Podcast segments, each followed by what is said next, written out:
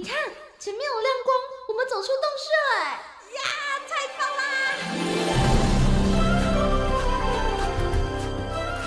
哇，这这是长毛象，还有剑齿虎哎，还有好多好多绝种的动物哦！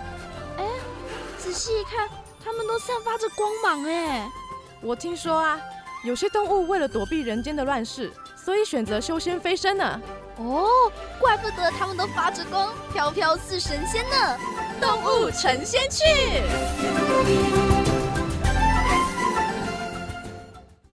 今天的动物成仙去呢，要给大家介绍的是一种长相很特别的鹿哦，它是中国水鹿，也叫做鸡，还有我们更熟悉的名称啊，叫做张。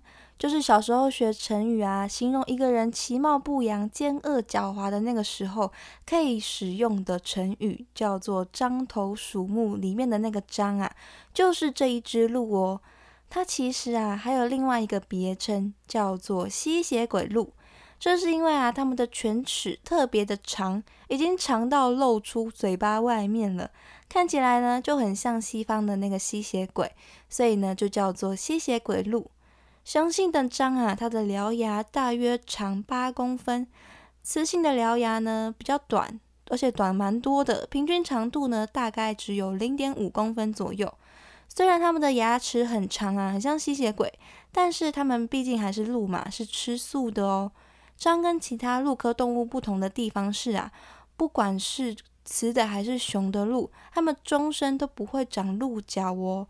因为它们没有鹿角，所以它们打架呢也是用牙齿来作战的。獐的四肢啊跟脖子呢比较长，后腿呢又比前腿还要长，所以经常啊会用兔子一般啊跳跃的方式前进。它们的毛皮呢是棕黄色的，小鹿的皮毛啊则是比成年鹿还要深，是深棕色的。最特别的是啊，它们的耳朵。不知道是不是因为少了鹿角的关系哦，獐的耳朵呢是又大又圆，配上它长长的獠牙，看起来就有一种奇妙的可爱感。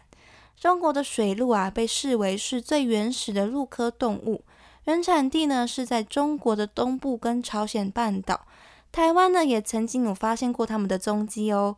獐的繁殖能力非常的强，而且也很擅长游泳。所以他们偏好啊水草丰美而且泛滥的平原跟海岸的湿地。根据出土遗址的最近年代啊，可以确定至少在四百年前的台中地区啊，从盆地、平地到沿海地带，都是獐曾经普遍生存的地方哦。可是呢，他们在记载中啊显示，十九世纪初期呢就已经在台湾完全的灭绝了。现在呢，当然是已经不再生活在台湾岛上面喽。獐呢，目前是中国的一维等级的二级保育类动物，栖地破坏啊跟过度捕猎导致它们的数量减少。但是目前呢，也是积极的在进行复育跟保育的工作，也希望它们这个可爱可爱的身影哦，可以越来越多，渐渐恢复到原有的样貌哦。